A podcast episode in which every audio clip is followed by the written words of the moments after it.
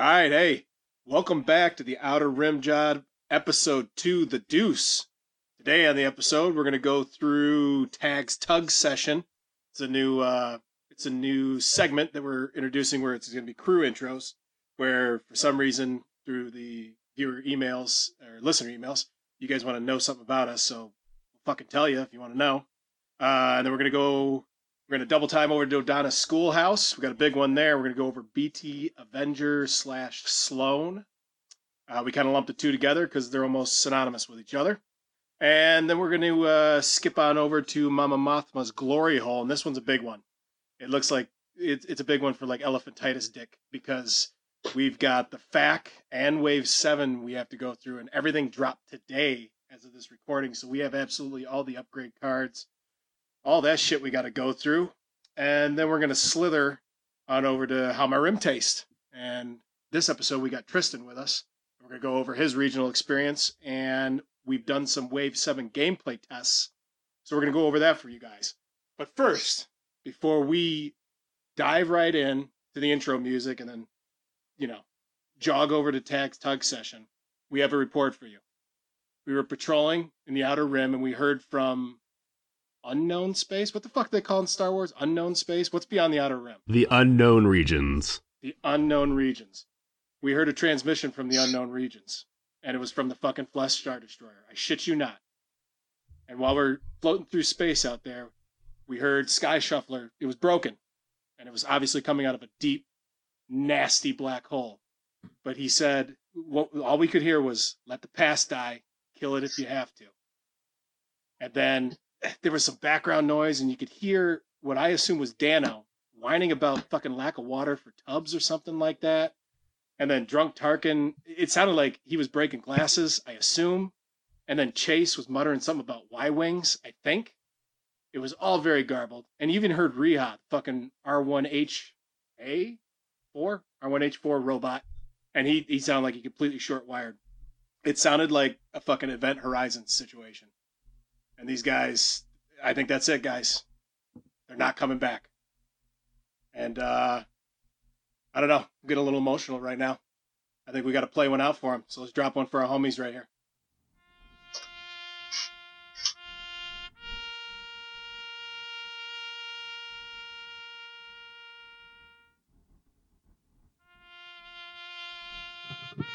Oh man, it's getting me in the mood. Hang on. I got to sing. This is for you, Dano.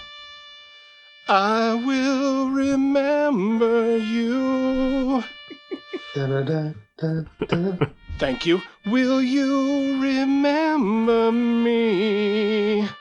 Da, da, da, da, da. Don't let your day pass you by. Something about memories. All right. To the crew of the Flesh Star Destroyer. Let's rip a shot, boys. Rip a shot. Everybody raise back. your glass. May they Hooah. freeze dry it so it doesn't smell. Space is good for that. Ah. Oh, that was tasty. Yeah. Yes, that, that Wow. was good. All right. All right, Dane Nasty. Let's fucking hit that intro music. Hit it, homie.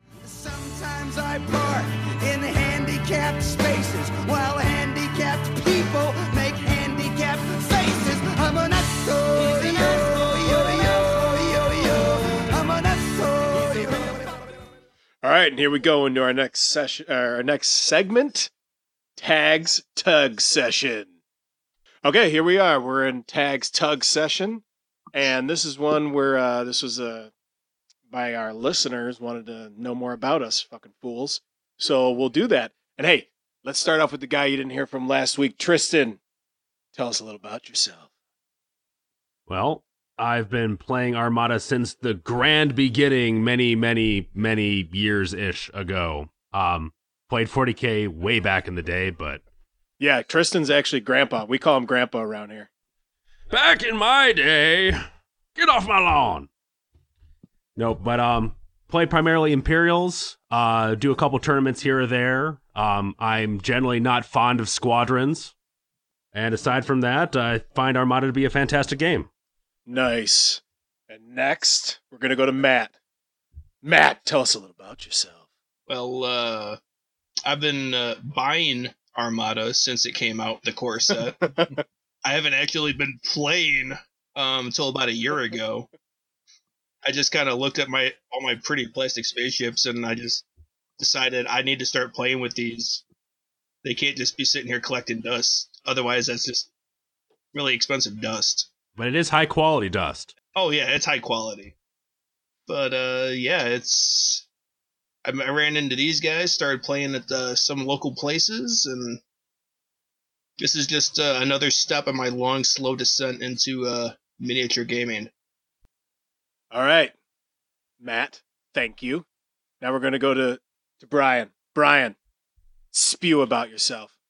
Ooh, I would love to spew. Um, so I started playing X-wing about two and a half years ago, and after getting into X-wing, I very quickly got into Armada. And then once I started doing Armada, I kind of left X-wing behind me in the dust. Um, been playing Armada competitively pretty much since the start. Um, took me a while to get good, but I'm pretty decent now. It's been about oh man, I started right before Wave Three, so because I, re- I remember when Wave Three and Four came out, that was like a huge deal right after Gen Con two years ago. Who's your senpai, Brian? Oh, you are my senpai. Yeah, Oh yeah, I, are. I'm pretty proud of Brian. I feel like he's my fucking Padawan. I've I've dr- I've brought him along, and he's he's one of the better players in Metro Detroit now. Yeah, I remember reaching out on our little local Facebook group and then meeting in some dank little dungeon basement in Ann Arbor and just getting the shit kicked out of me, not knowing what the fuck I was doing. Oh, that Um, that fucking place too. That was awful. Like that sweat nerd dungeon, dude. And there was those fuckers playing 40k right next to us with their fucking nerd wizard tomes. Oh, it was awful. so I was just a, a little baby seal climbing out from under the ice, just getting the shit clubbed out of me for a little while, and uh, I evolved into a, a master lumberjack seal clubber. So And it was The adorable too.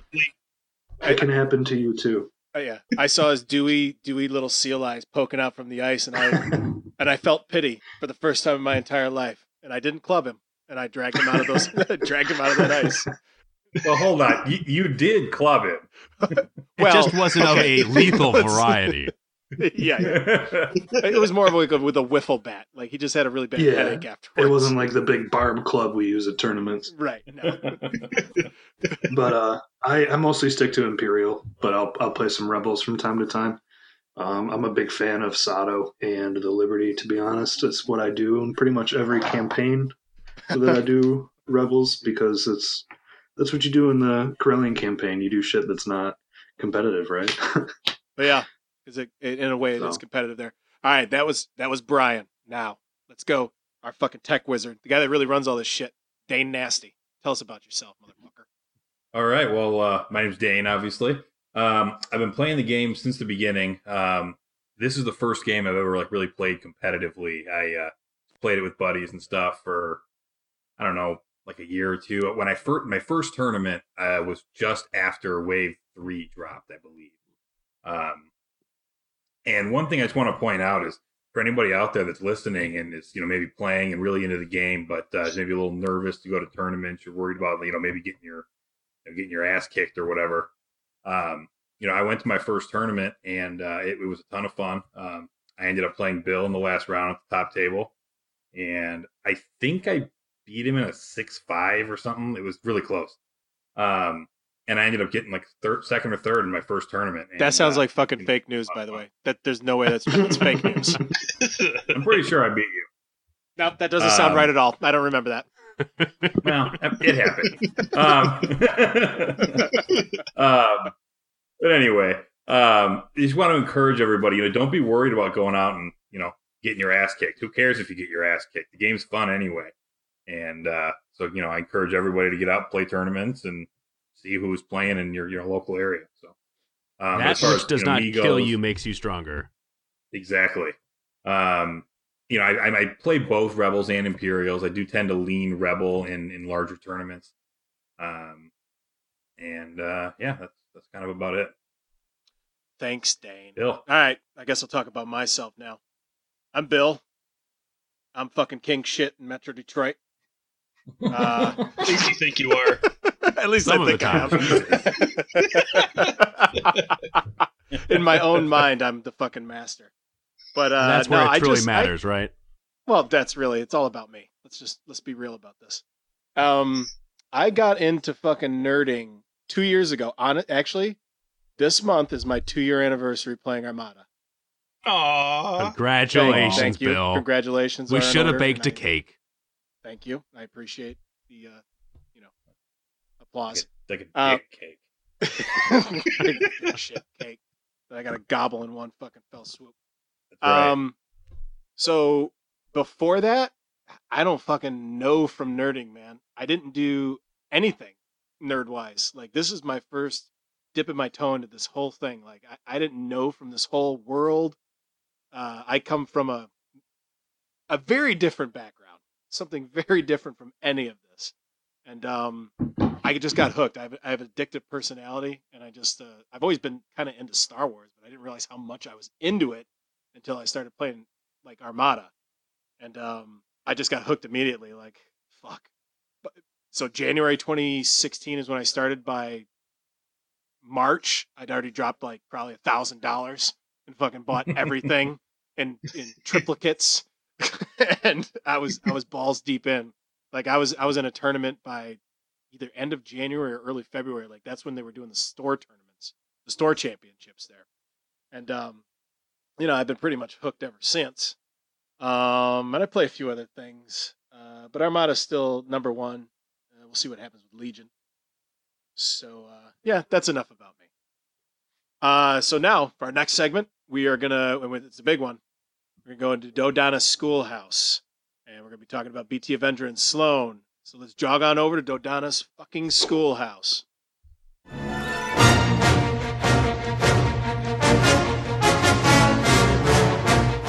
You're required to maneuver straight down this trench and skim the surface to this point. It's a small thermal exhaust port right below the main port. A small one man fighter should be able to penetrate Princess Leia.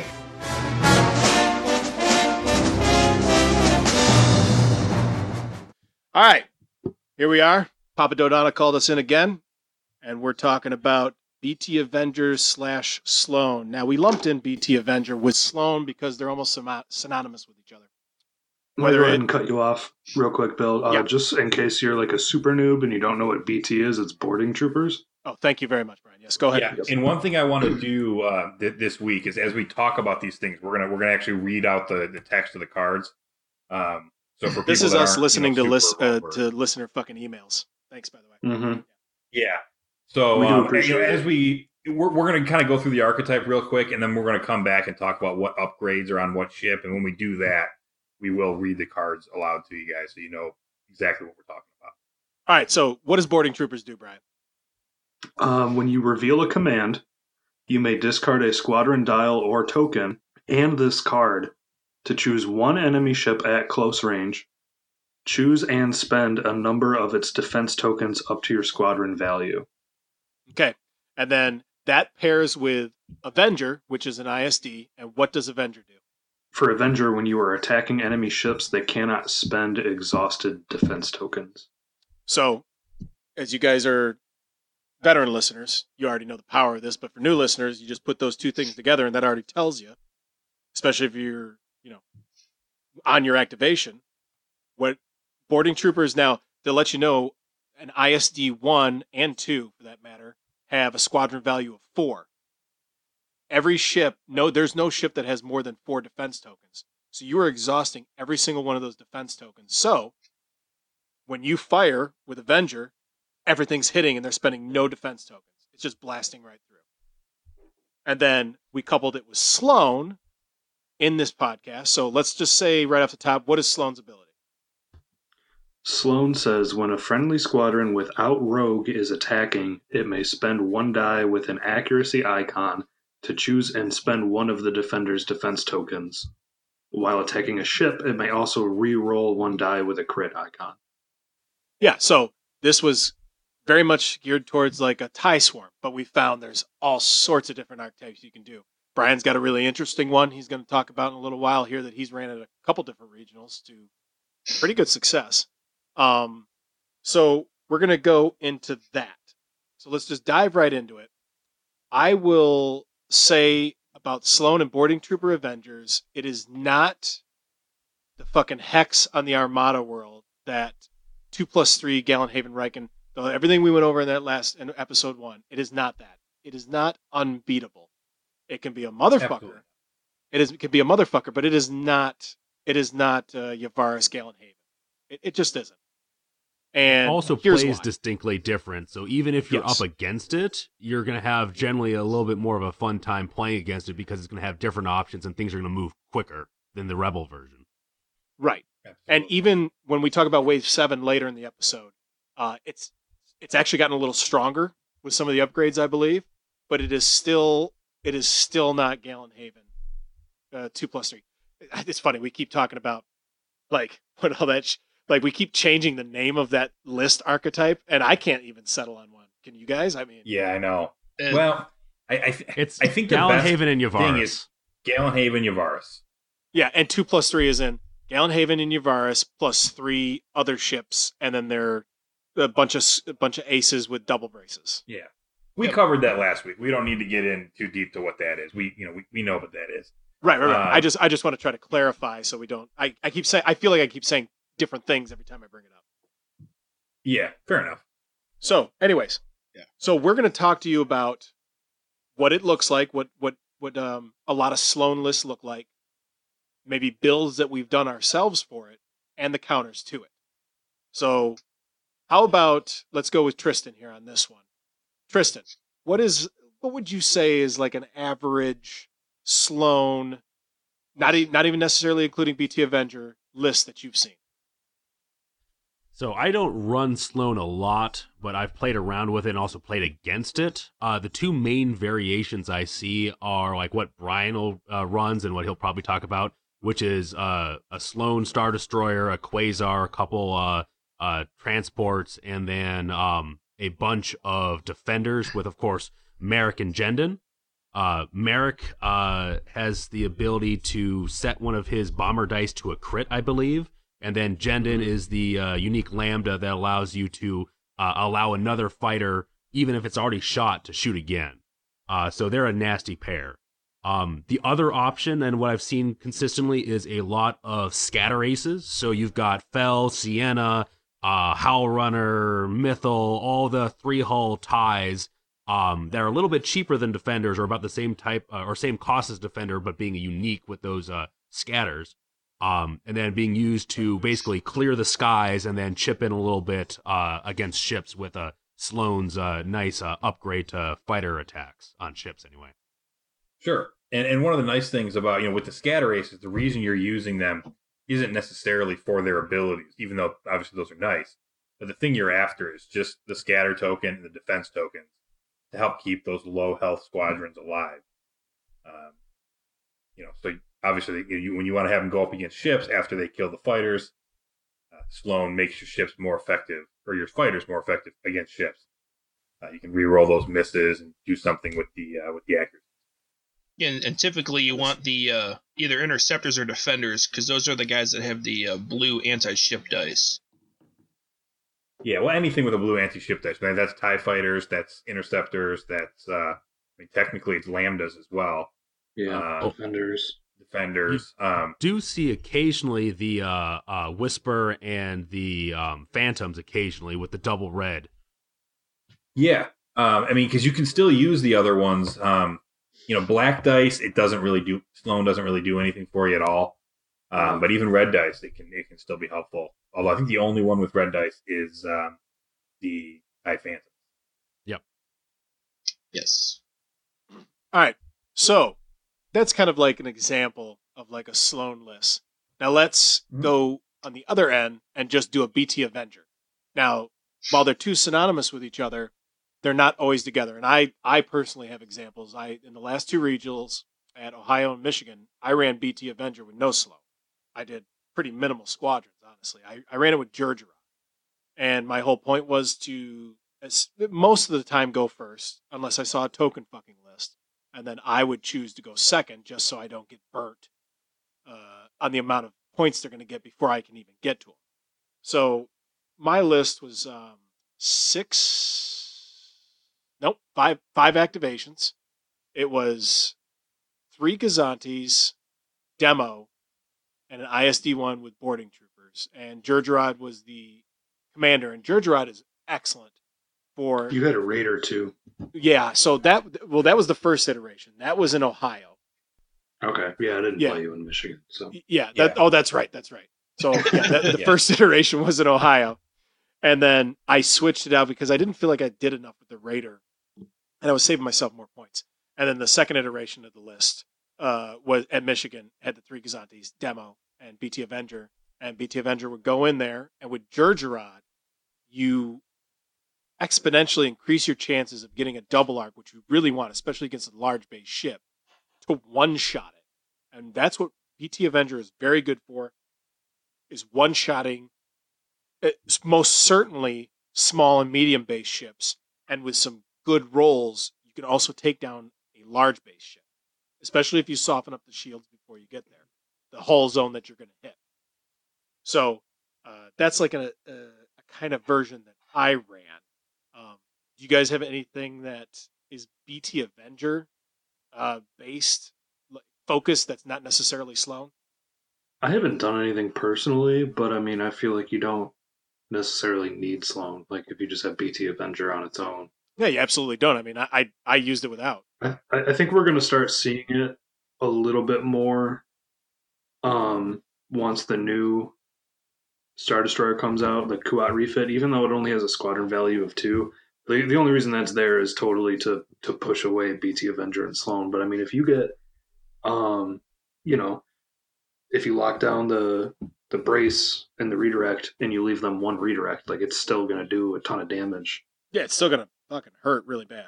Right. And also because it is a Star Destroyer, you're going to get three red and two blue, and you're going to have a decent shot of getting an accuracy if you're going to lock down Mhm. that third useful token, assuming a ship, uh, whatever targeting, whatever ship you're targeting has one. Sure, and they don't have ECMs, which is electronic countermeasures. Uh, lets you spend a defense token that was targeted by an accuracy by exhausting it. Um, you'll see that a lot. We'll talk about ECMs constantly. It's, it's, a, it's a pretty common upgrade.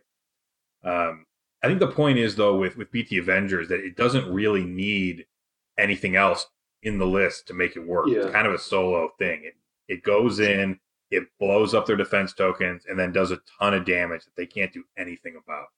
And that's good anywhere. And on on a certain level, if you don't take boarding troopers and you just have Avenger with Sloane, that could be good too if you're gonna use your squadrons to attack ships. Absolutely. Yeah, because boarding troopers, I'll say boarding troopers and Sloane in essence overlap on their abilities somewhat. hmm Sure. Although the nice thing is Sloane does let you spend a defense token. So if you've already flipped them all over with boarding troopers, you can then discard them with Sloane. Yeah, Um, or, or vice like versa. yeah, like Brian does with his uh, Avenger uh, Defender list. Like he'll actually, um, I think he's it, like I think he's done before, and I've seen done before. Like the uh, uh, oh, what do they call it? Defenders? The defenders like exhaust the tokens, and then when the Avenger moves in, it actually spends what they got left. So even if they somehow survive that round, they don't have fucking shit left for defense tokens after that, anyways. Exactly. Like they're just all melted away. and you can do that. It doesn't matter what order you do that in. Um, you're still going to be able to pull their defense tokens off if they survive that long. I mean, let's be honest. There's not a lot of ships that, without using defense tokens, can take that you know the full front arc of a of an hmm. ISD. About the only ones that can are another ISD and the Moncal large ships. Right, but e- but even then, their weak point is they're only eight hull, and I've I've one shotted a full shield, full hulled MC80 before. As long as long as you get the double arc with an ISD one, you can you can do it, which is ridiculous. Absolutely, it is ridiculous. Um, and you know, it, this is one of those things that's absolutely accentuated, just like Demolisher is, by going first and last, or last and Mhm. first, I should say. Yep. Um, which now with Pryce coming out, and I feel like with you know being these upgrades, we haven't kind of talked about all of them yet, but I think we should probably talk about them here. I think Pryce pairs very well with the Boarding Troopers Avenger. Yeah, we can do a little preview. Yeah. I mean, we'll still talk about well, we we talked about Pryce last episode, but like even Yeah, we did. yeah, oh yeah, yeah, we time. we really we we really dragged her through the fucking yeah, mud we did. last time. So if she she if she had any like uh, good qualities about her, they're they're gone now. Yeah, but one thing, um, and, and, you know, this is kind of getting into some Wave Seven stuff, which maybe we maybe can talk about later. But you, you got to be careful. Well, we can we can bring it in a little bit. We can pepper. Yeah, so you got to be careful when you're using Pryce. To, you know, to jump in last, to, so you can do a BT Avenger. You need to make sure that you pick the right round. I mean, if you, if you pick too late, you're going to get yourself in a lot of trouble. I mean, we'll talk about this more in, in the Wave Seven our, our reaction to that. But um, you know, the point is Pryce is, is a thing that could really allow you to get that last first. To just it almost allows you to just delete one of their best ships, which is is really powerful. Absolutely. And we keep alluding to Brian's list. Brian, just real quick, t- tell us what you've been running uh, for, for a while now, past couple of regionals. Um, so the basic thing is that you have an ISD. I I go with an ISD too. Um, and then I have my squadron complement, which is Maarek Jendon, uh, typically four defenders, and then I've been tinkering around with different things. Like um, I've taken Vader, I've taken um, Valen Rudor, but essentially it's just a bunch of defenders with Maarek and Jendon. And I've tinkered around with different things, but when since we're talking about Avenger, um, when I go with Avenger, basically what I try to do is because the defenders are all bomber, with Sloane, every single side of the die does something. So depending on what I'm trying to do, if I want to try to fish for accuracies, you know, if I roll a crit with a bomber, I can re-roll it to try to get an accuracy with um, Maarek.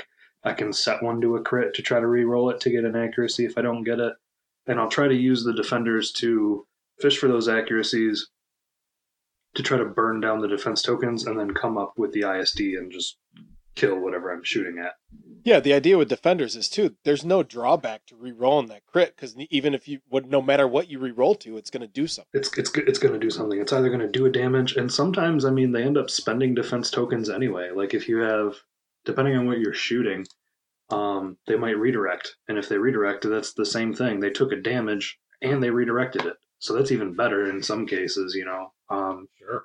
it's it's very I guess there's sort of like it depends on what you're trying to do. It depends on how the game's going, but bottom line is it's it's dirty.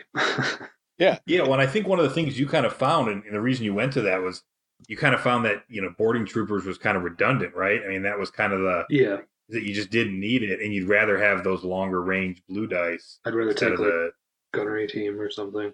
exactly because then you can maybe do it to two ships. I mean, the other thing, and I don't think you have this in your list, but it would certainly work well, is if you put a, a bomber command center in there somewhere. Yeah, um, which would let you re-roll like maybe again those uh, those blue dice with the with the defenders. That gives you a lot of versatility. and I've done it with all kinds of you know uh, Gozantis in there. I've done it with the Quasar, trying different things. Um, it's nice because the ISD can be a carrier if it needs to. Um, I've toyed around with both boosted comms and expanded hangar bay. Um, I think boosted comms is a little better because the defenders go speed five and you can really fling them around. And um, there's been a lot of games where I've taken it from a, a six five win to an eight three or a nine two just because the defenders get to go in and just chew everything up in round five and six. You can't escape them. Yeah, because they're so fucking fast. They're speed five and boosted comms. You're always whack. You're, you're always pinging them, especially with Jendon out there. It's disgusting. Yeah. And you're going to run into that again when you're fighting Sloane. I mean, when you're fighting a Sloane list, they're I mean, even if they're Tie fighters, they're still speed four, so they're going to be there's able to probably going to be the Maarek Jendon combo in there. That's like that's a huge almost part. for of- sure. Yeah, the Sloane thing is the Maarek Jendon combo. The only thing you got to watch out for if you lose Jendon, that that that's a big thing because Maarek, with his anti-ship dice, is two blues. When you do that with Jendon, it's like having three defenders essentially attack ships. It's not it's not as equal as it is against squadrons, but if you have Maarek attack a ship twice, it's like having three extra defenders. So don't lose Jendon. say we'll get into what I brought for the Michigan regionals later on, but um in testing prior to go to regionals, I had been practicing with a Imperial MSU small ship list that had done pretty well in the past. Uh, but after running up against a couple Sloane lists, uh, the Maarek Jendon combo will eat small ships, like one small ship a turn. So a flotilla will die. a Raider will die, a CR90 will die, and it's just a nasty combo against small ships if you can get it to uh, routinely hit one another or uh, uh, hit back to back. Sure. And one of the nice things, and this kind of only really applies with Maarek, I think, um, you can, if you're attacking a flotilla, you can spend their defense token when you spend one of the dice, still do a damage with the other dice or die, and they can't spend that token because you've spent it. Yep. Uh, yes. and that's an important thing to know. It, it- you know, it comes up against flotillas with Maarek, but that's not where this really comes up. Where this really comes up is when a Sloane fighter is attacking a squadron. Yep. They other can do- fighters. Yeah, and they can do this exact same thing. They can spend an accuracy to spend your defense token, and then you can't use it. Um, and the rest of the dice still hit you as normal. Um, I, I kind of disagree with this ruling. I don't think it should be this way.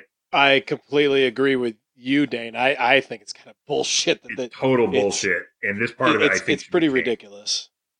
But that's the way it was ruled. But whatever. So we live with it, and even with this ruling, it is still not. It is still not the pariah that uh, Gallant Haven Yavaris two plus three. No, because I mean, because you can still shoot at it. I mean, it, it's you know, it's still you can still shoot at it. Yeah. it's because that's the that's the real problem with the with the GH Yavaris list is that you just the squads are basically invulnerable, Yeah.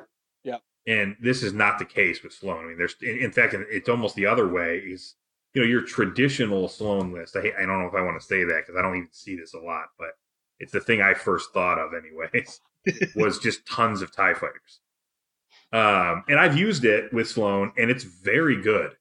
Um, just because the amount of models you have, I mean, you can just throw a lot of dice at things. I'll say one of one of the local players here in Michigan has been trying out a uh, 14 Tie Fighter Sloane list as of late. Jeff. Yeah. Jeff. Hmm. For anybody that doesn't know, his name's Jeff, and he's and he's an asshole. Uh, but we love you, uh, Jeff.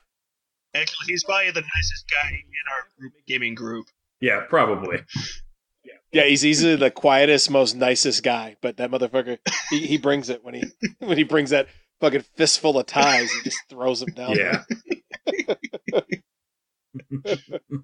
No, it's just mainly going into the the as Dane was pointing out, the bucket full of ties works quite effectively with Sloane, but they are in fact ties and thus can die like ties. Yeah. So one thing, and this kind of goes, you know, when, when you're playing with Sloane, um, or when you're playing against Sloane, you need to be aware that like the plan with Sloane usually is to take Sloane's fighters and annihilate your fighters first. Um, I mean, that's going to be the, the you know any fighter list. That's usually what you want to do. But so typically in a Sloane list, you're going to see that Quasar. It's going to have flight controllers, probably expanded hangar bays, um, and, and maybe what, and that may be it. Um, if you're running a tie swarm version, you may see stronghold, which makes the ties obstructed when you attack them, which Mhm. makes it a little Gallant Haven-ish, but not as broken. I was gonna say, I mean, Um, a quasar cannot take the beating a fucking assault frigate two can. Like it's not even God, close. Oh no. No, it doesn't have an evade. It doesn't have Obstruction- an ECM defense slot. tokens That's suck. another It's- big one. Like the quasar Construction is hugely different compared to just automatically removing a damage. Sure.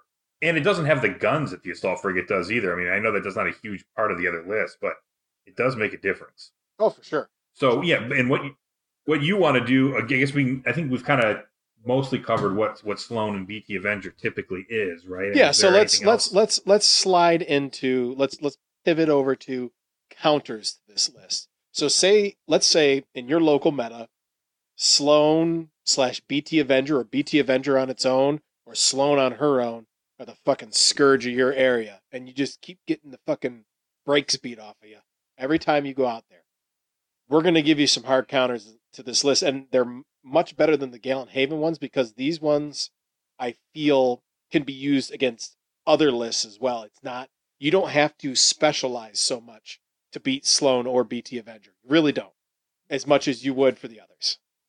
Who- uh, who wants to start? Who who would like to put out a counter list out there or counter ideas? Well, your your one list that, that I played against you that we were toying with was with all your bombers and um, Yes. ruthless strategist and whatever you want to talk Oh about that. god. one. That yeah. list. All right. So I'll it was sick, but the thing is that list only wins like a s- with a six five or a seven. Like I never got a big win out. I think the biggest win I got out of it was like an eight, because it just so. All right, let me pull it up here. I just remember my fighters like bursting into flames horribly. So long maybe it's not a, a necessarily a great counter or a good idea, but I mean, you ground up all of my defenders. Yeah, it absolutely works. So this is the list, and I got this off of a. There's a guy. He's from Poland. His his uh his screen name is PT106, and I met him at Worlds a couple times. Really, really nice guy, and he has oh he always has like really interesting ideas for Imperial lists, like sometimes kooky ones, and he loves to run with no squadrons. And then he put this out here, and I'm like, well, fuck, I'm gonna run with this. So it's two Gozantis, one is Bomber Command, one's Hondo. And actually, I think this is actually a version that I I modified. So it's pretty much ba- based off of PT106s. So it's a Quasar 2.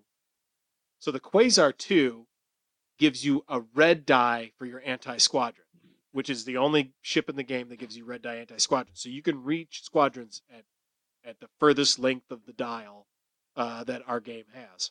And on it, it's boosted comms, flight controllers, ruthless strategists, Madi, because I, I just with messing with it, I, I couldn't find anything better than Madi. And he's I know he's an easy, boring answer, but honestly, sometimes he's just the only answer.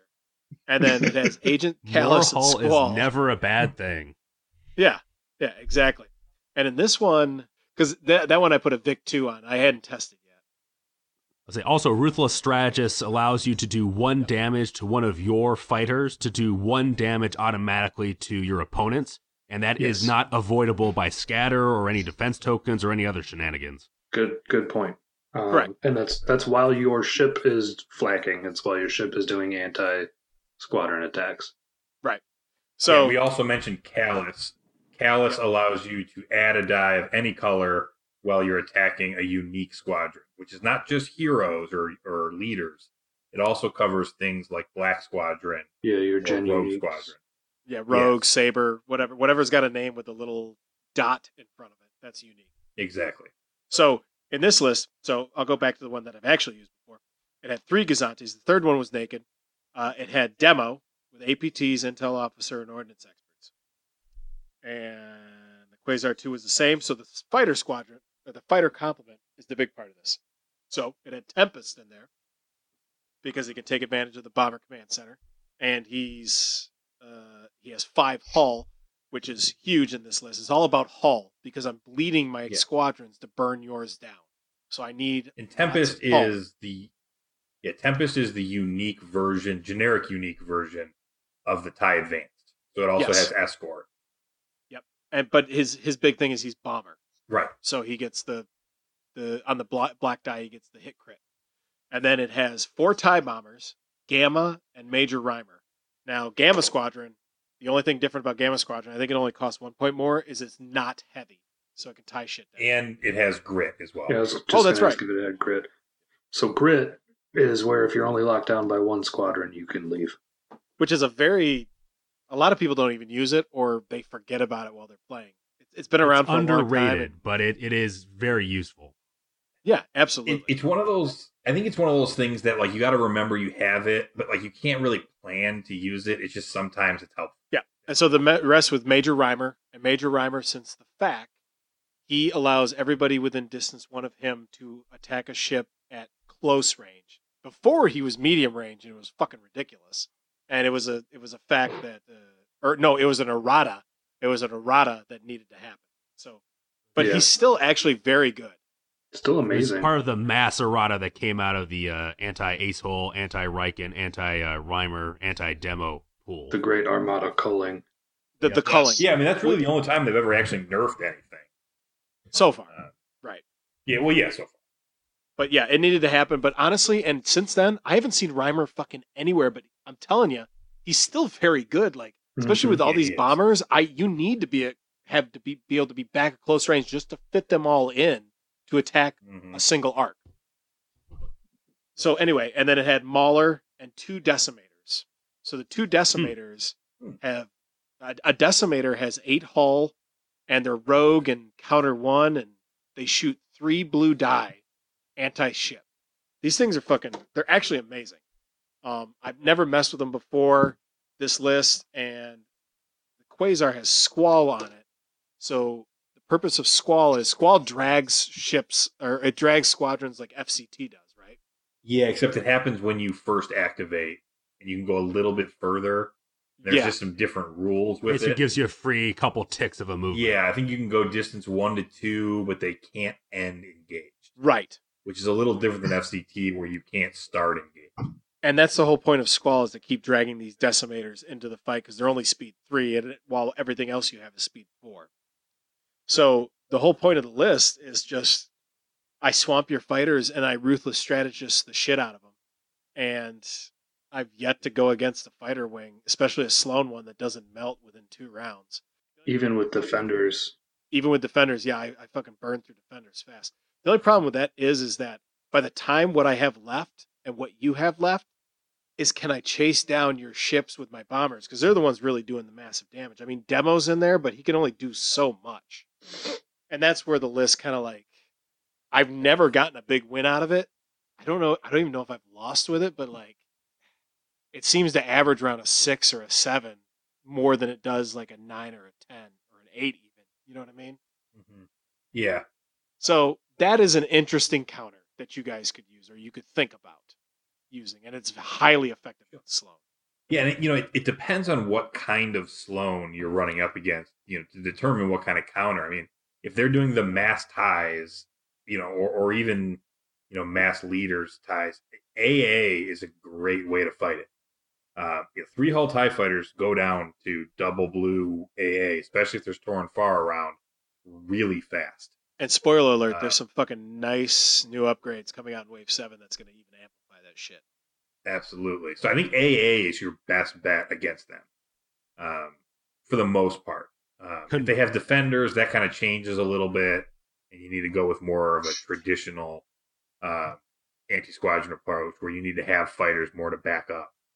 Um, but I mean, I and I again haven't tested this particular thing yet, but I think against a tie swarm, you could maybe get away with almost only AA. Um, maybe. Yeah, they still get hit with a lot. I mean, it really depends, man. Like, that's that's a lot of eggs, especially if you're not tying them down at all. Like, yeah, maybe Yeah. you're not going to have any defense tokens left, and like, you're going to be fucking wrecked.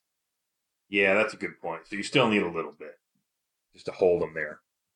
something like okay well our our fucking uh our, our you know our our podcast expert on sloane brian like what do you fucking hate to see like when you're running your sloane defenders and you look across the table you're like oh fuck That's a good question. um, I mean, obviously, you know, GH Yavaris, but uh, other than that, I mean, it's it doesn't necessarily do great with other Sloane lists all the time. Um, I mean, defenders are they're good, but they're not invincible. Um, so I mean, if you if you've got like a really good anti-fighter complement, I feel like I pretty much have to go first and just sort of go out and just whittle you down a little bit. I don't know. I, I, I don't like seeing I guess mirror lists. It doesn't it doesn't exactly make me feel comfortable. okay yeah i, I understand that. I mean for wh- when i first started playing the game like first year especially talking about mirrorless like I, and i played like i played exclusively rebel for the longest time and i just now started playing imperial this past like early summer late spring. When i would go against rebel on rebel lists i had the hardest fucking time in the world man. For whatever reason my brain could not get around like how a rebel list works while i'm trying to use a rebel list myself. I've since figured it out but it took me a really fucking long time so I could totally understand like if you see something across from you that's very similar, just being like, like it gets right in your OODA loop, and you're just like, Mhm. I don't know what to do, and your fucking brain short wire hay- haywires, and you just start making dumb mistakes. You know. So Yeah, and what you need to do is look at the and find the differences in your list and their list. You know, see what those are, and then try and take advantage of that. I mean, obviously Yeah. that's a lot easier said than done. A big thing too with me is um I I play my objectives. So it's typically things I can score points for hitting ships with my defenders. Right. So I mean it you know it, it depends on if I'm going first or going second like um but generally I I I don't think I like seeing heavy squadron lists with my list. Fewer squadrons, the better, because then I can fully, fully use my defenders just to wipe out ships. Yeah, you want to run rampant on their ships. That's what they're best at. They're not bad against squadrons, but I think defenders are absolutely made for ships. No, I don't know if I agree with that because I mean they're very versatile. They're really good against squadrons too. But I just, I just think what they're best at. You know, like they have, a, they have a, a lot of hull, six hull, uh, two blue, two black, anti squadron dice. Um, but I just feel like if you go against a squadron list, yeah, you can grind them up, but you're gonna be down to like three, maybe two hull left on your defenders, yeah, which a ship can easily take out. hmm I, I think the tie swarm version or the or the uh, scatter aces is probably a better variant of that list for going after other people's fighters. Yeah.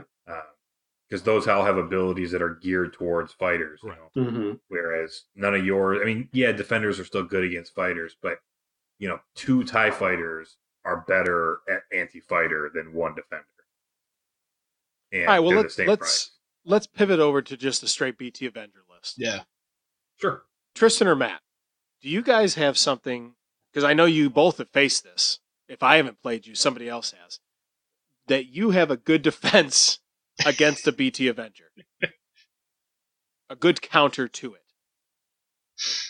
or at least a, or even just a, a philosophy, like how you would approach it. I feel So as of late, oh, go ahead. Oh, s- i- if it's if it's just uh like a pure like Avenger list, and not not like Sloane where they have a heavy fighter cover. No, I'm talking about like something like something like my Yeah. list, where I only had like six squadrons, and their their whole purpose was to kill fucking Maarek anyways, and they're just like interceptors and Tie fighters or whatever. But it was five activations, or yeah, five was- activations. You know, just try just trying to get in at you. Oh yeah, And it's Jerjerrod. It's not Sloane. yeah. Uh, I I against that, I kind of felt a bomber list could do some work, Sure. like heavy bombers. Mhm. Because I mean, you don't have much to tie them down. And then after that, they can just get to work, and all you got to really worry about is just dodging that ISD arc. Right. For example, you can sacrifice a ship if necessary to if, if you're still if you're on the rebel side and you're running Rieekan, plunk a CR90 or a flotilla right in the path of BT Avenger and cackle as the rest of your fleet uh, avoids it. Um, if you're not running a Rieekan, uh, sacrifice something small, sacrifice a flotilla, uh, stick something in the way that is going to force it to be targeted or otherwise hamper Avenger or Demolisher, quite frankly, his ability to get at your one or two key pieces. Yeah, absolutely. Yeah, and I think that's the point. Um, I, I think the key to stopping BT Avenger is exactly the same as stopping Demo. It's because it basically does the same basic thing. Is you want to not let it go last. Well, especially pre-nerf demo, where, where demo could come from Yeah. like speed four. Exactly. you- yeah, you're you guys are absolutely right. You're on the right trail. It's to get physical. That's and that works, or or even you know out activating them is helpful. Um, if you can, I mean, you can't really do that in a game. Obviously, you can't change your list, but if you're trying to go against somebody's BT Avenger, I, honestly, I think the best defense against BT Avenger is to not give them a good target. Yeah. If you have an MSU and maybe you have a bunch of Arquitens or a bunch of Yeah. CR90s, cool, they can BT Avenger one of your CR90s and they get 50 points. They can only do that once. So if you don't have a lot of, you know, you don't have a big target that's got, you know, 100 plus points sunk into it, then they don't really have something to make all their stuff worth it. Uh, unlike Demo, where it can just keep doing it to different ships, BT Avenger only really goes off once. Yeah, absolutely. And really it's it's just more like a, a standard ISD list at that point too. Because if you have a, you just kind of look at it as just a regular ISD, and if you happen to get caught at close range to it, you just have to consider that it's gone, just with the Avengers. Otherwise, you should probably just treat it like how you would any other ISD. Like, how do you take down this big ship? Well, for me, I like I like the small ships going around like an MSU list, like you said, Dane. I just kind of some 90s or some 30s, send them around the sides and uh, chip away at that thing. Yeah, I mean, I don't know if we want to get into the ways to take an ISD down right now. I mean, there's a lot of different ones. And I think just just stay away from close range if Yeah. you see boarding trooper And- Avenger because if it doesn't get into close Yeah. range, it doesn't pop boarding troopers. and and use and use small ships yeah like like transports like to me as a guy that's ran bt avenger quite a bit here um what would be a pain in the ass for me is if i see you physically set up a screen of transports especially if you got three of them and i gotta physically try to get through those things and if i don't get the accuracy you've you fucked me. You fucked me hard because then i got this thing blocking me and i somehow got to get around it which i use Jerjerrod for. But you know even then with Jerjerrod, sometimes as long as you fly right, you can fly right past BT Avenger. sure, So it is not unbeatable. Just use physical blockers and get away from. and you mm-hmm. know have a plan. And I know yeah, get the fuck away. You know, obviously, it depends on what your list is. You got to do whatever your list is good at, but True. you know, you, you just can't let it. You can't brawl with it at close range. I mean, that's not what. You, but you don't want to do that against any ISD. Not really, unless I'll you got say another. the, the only times you can do that is it's a it's a mirror match type situation. Oh, yeah, yeah, absolutely. Which makes me think, just real quick, a general, I guess, counter to any list you're playing is don't ever get baited into fighting on their terms. You know, you, your list should have an idea of what it, it's trying to do before you go into any fight, before you even see what your opponent has, you know, and just do your best to make sure that you're always fighting on your own terms. Absolutely. You've been reading Sun Tzu's Art of War recently, haven't oh, you? Oh, absolutely. you? Yeah, that's fucking. I think that's straight out of that book, actually. That's how you, that's how you get good at Armada. You read actual war books. Yeah, real strategy. This That isn't a game. We, we cut off fingers when we lose games. Like I, this is fucking real. I'm missing three knuckles on my left hand. Yeah, but you You deserve all down a of knuckle those. at a time. Well, yeah, dude. You had that That which Those does not kill you makes you stronger. Those are Bill Mhm. lessons right there. I had to teach him somehow. The only way he would learn. This is the only way you knew. yeah, it's the only way I knew how to teach anybody. So, yeah. all right. So let's move on to the last part of uh, the Dodonna's Schoolhouse segment, which would be opinions on the list. Does Mhm. anybody think this list is unbeatable or ridiculous or not even fun to play? Does anybody even think that at all? No. Okay. So it's No. In the right hands, it's very strong, but Yeah, not absolutely. You know, a lot of lists are very strong. I mean, and it's a fun list to play with Well- and against. No, no, no. I'm not trying to. What I'm trying to say is that, like a lot of other lists, it can be very strong if it's built well and has a good player, but it's not unbeatable. Um, and it's a fun list to play with and against. The only thing I will say about it, as far as an opinion, when you're playing against an Avenger list, and this is almost an Avenger Sloane list, you just are constantly thinking about when you get an attack, like, okay, hmm. do I use a defense token right now? Because are they going to take it away from me if I use it, or are they going to? Am I not going to be able to use it later? So it, it, it gets a little like I don't know, kind of gives you a headache trying to Yeah. think all of it through when you when it comes time to use defense token. And that's the one thing I don't like about it, but you know, Tristan, Matt, Brian. I'm more partial to either BT Avenger or what I've been playing around with. We'll discuss for the regional stuff, uh, the ISD2 style Avenger lists personally, because I can get away with running small fighters in that group. But um, once again, they're not they're not undefeatable, and you get enough variations of them because, as we've just discussed here, you can have Sloane and BT Avenger, you can have Sloane and Avenger, you can have just BT Avenger. There's much more variety of ships you're going to be going up against, and each one's going to have slightly different approaches that are uh, going to be good against them, as well as what they will be good uh, to do to you. Oh, yeah. Absolutely. All right, cool. All right, I think we've beaten this fucking horse to death. So let's move on. And now we're going to gaze deep down. And we're going back with Mama. Everybody knows Mama. We're going to go talk with Momma Mothma in her glory hole.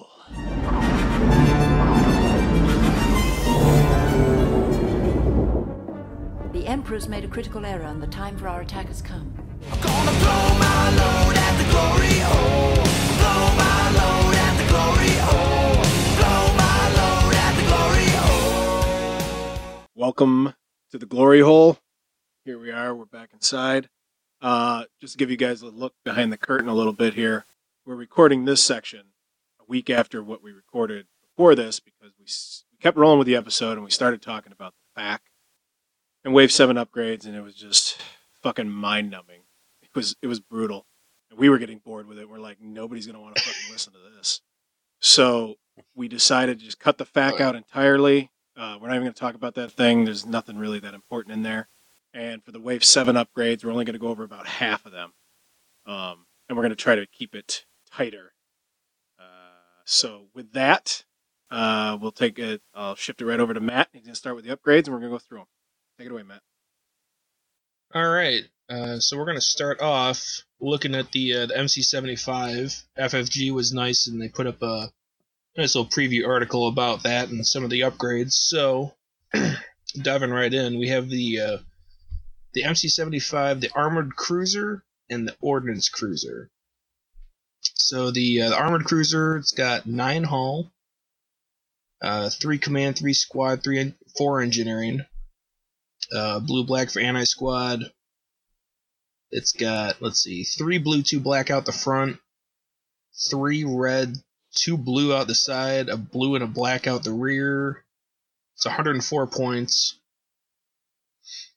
Uh, brace redirect, two contains, and it's got Jesus, it's like all the fun upgrade slots. It's got officer, weapon team, offensive retrofit, defensive retrofit, ordnance, ions, and turbo lasers. It just it's a it's a fun looking ship. I can't wait to play both of these. Um, and then just to talk about the ordnance too. Uh, let's see. It's got a single black anti squadron. The uh, the squadron value is two instead of three. Uh, let's see. The front is two blue, three blacks. The side is three reds, two blacks, and the rear is two blacks. The upgrade slots an officer, weapons team, offensive and defensive retrofits, and two ordnance slots. And this comes out to a grand total of 100 points. Did you mention the shields and hull?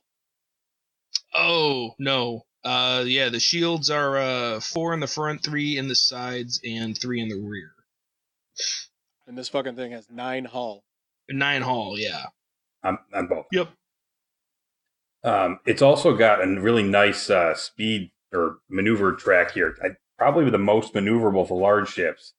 Um, it's exactly the same as the Gladiator. It's at speed one, it's double click. At speed two, it's click click, and at speed three, it's blank click click.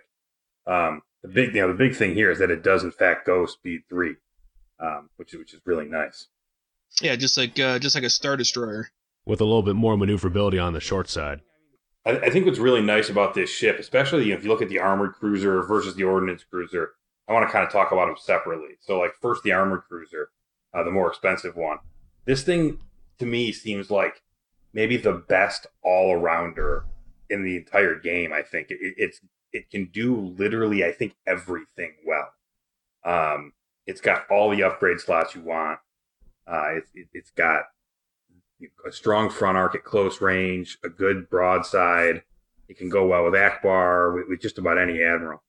Um, I, I think this is going to really see a lot of use. I think both of them will, but uh, um, the armor cruiser, I think, is a real nice thing that can, you can put into almost any any list. Oh yeah, solid ship to build around. And then get moving on to the ordnance cruiser. I think this is almost a uh, I don't know, like kind of a, a rebel version of, of maybe the Kuat or, or an ISD one, probably closer to the Kuat, where you're going to want to get in close and, and hit with some some massive double arcs. The arcs on this thing look like they're going to be very easy to set up double arcs, and it's the only ship in the game with two ordnance slots, um, which you know means when you get close, you're going to be able to do heavy damage. Um, the negative side on this one is you lose, you know, the ability to do a lot of the long range stuff. You don't have the upgrades required for that. Um, that said, it still has three reds off the side. So if you've got an Ackbar list, this is a nice thing for the front of your gun line in case somebody gets in front of you. This thing can bang still. Oh yeah, I love it. Yeah, definitely. And I've actually flown this thing a couple times, and uh, those arcs are. I mean, it's the easiest large base ship to set up double arcs, I believe. Having been on the receiving end of one dropping out of hyperspace right in front of a star destroyer, it does pack quite a punch. Yeah, and it could tank. It could tank the front of a star destroyer too, especially if you put Lando on it. It, uh, it really survives pretty well.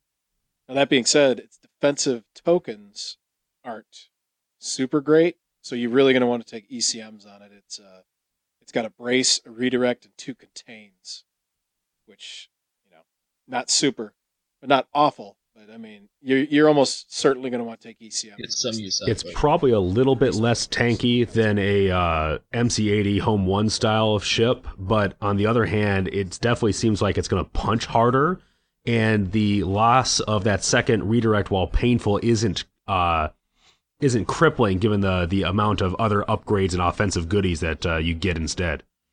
Yeah, absolutely. And I and like the combo I just kind of mentioned, if you're taking ECM and Lando, it almost kind of fixes those deficiencies. Like those two things will really save your ass. Sure. I mean, you could try to do any of the really any of the defensive officers or other upgrades. You know, Derlin would maybe be helpful. You don't see him a lot, but you know, I think he could certainly have a use on well any Yep. ship, but this one as well. All right, so next uh, we got the uh, the new squadron, the uh, the Mandalorian Gauntlet Fighter, and the uh, the Mandalorian Ace Gar Saxon. So uh, these are coming in the Chimera pack. Looks like we're going to be getting two squads in there. Um, so let's see, they have a they have a speed of four, hull of seven. Oh, this is the generic. It's got a uh, anti fighter co- or barrage of uh, two blue, one red, anti ship of double blue, which is nice, and it's got the assault keyword. So this is the uh, the big thing, and it says when attacking a ship, you may spend one die with a hit icon. If you do, the defender gains one raid token of your choice. And uh, just to say how how raids work is uh, when a ship has a raid token, it cannot resolve the command matching that raid token. When a ship with a raid token res- reveals a command dial, it may discard that dial to discard all of its raid tokens. Or it may discard a command token to discard a matching, matching raid token. Uh, a ship cannot have more than one raid token of any type. So it's gonna, it'll go in and it'll shut down a command at least for one turn. Um, looks like it could ruin people's days. Oh, and then the oh the fighter to finish out the fighter, it's got rogue, and it is twenty points. Okay, talk about the hero for it. Real. Yeah, so Gar Saxon. Let's see. So he has same thing, four speed, seven hull. Anti squad is two blue, a red. Anti ship is a blue and a black. His special ability is when an enemy squadron with intel or relay at distance one activates, it suffers one damage. And it's also also assault and rogue keywords, and he is twenty three points. Single brace for the defense tokens. Oh, and, and yeah, and a single brace. And what's the what's the hull on these things? He's got he's got seven hull though, so so I mean, even just with that single brace, that that should give him some stain power. He's got enough hull where he can eat those hits. He's also only three more points than the uh, the standard, so it's one of those of almost in all situations. If you're going to bring at least one of these, you should bring the ace for the brace, as well as that ability to run havoc on relay and intel ships. I think it it's probably more of a thing on intel because the relay ships, the uh, the shuttle and the VCX both have pretty high hull, unless unless they have new ones coming out at some point. But really, it's the intel, I think. I'll say any extra damage on Jendon is good damage, though. Well, right, but Yeah, and it, it adds up. The other nice thing is it, it's on their activation, not on yours. yeah, exactly. So if you move in and hit them, and maybe don't do enough, and they have one health left, you'll get them. Or if you see one that has one health left, you can just move him next to them if they haven't activated yet. Then they'll just die on their own. Oh yeah, Um, it, it's a lot better than than Boba Fett. You know, like Boba Fett's ability where it works on his activation, because then they have to stay there the whole turn. And with this, it's the opposite, which is, is a lot better.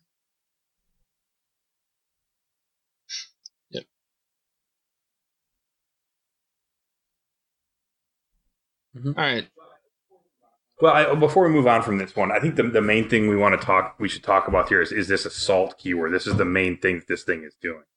Um, we're gonna have to see how good this is on the table. Um, it might be really crippling, but it might also just be like sort of an annoyance to make you waste a token and maybe change your activation order, which could be very good still. Um, but I'm, I'm I'm very unsure on how good this is going to be.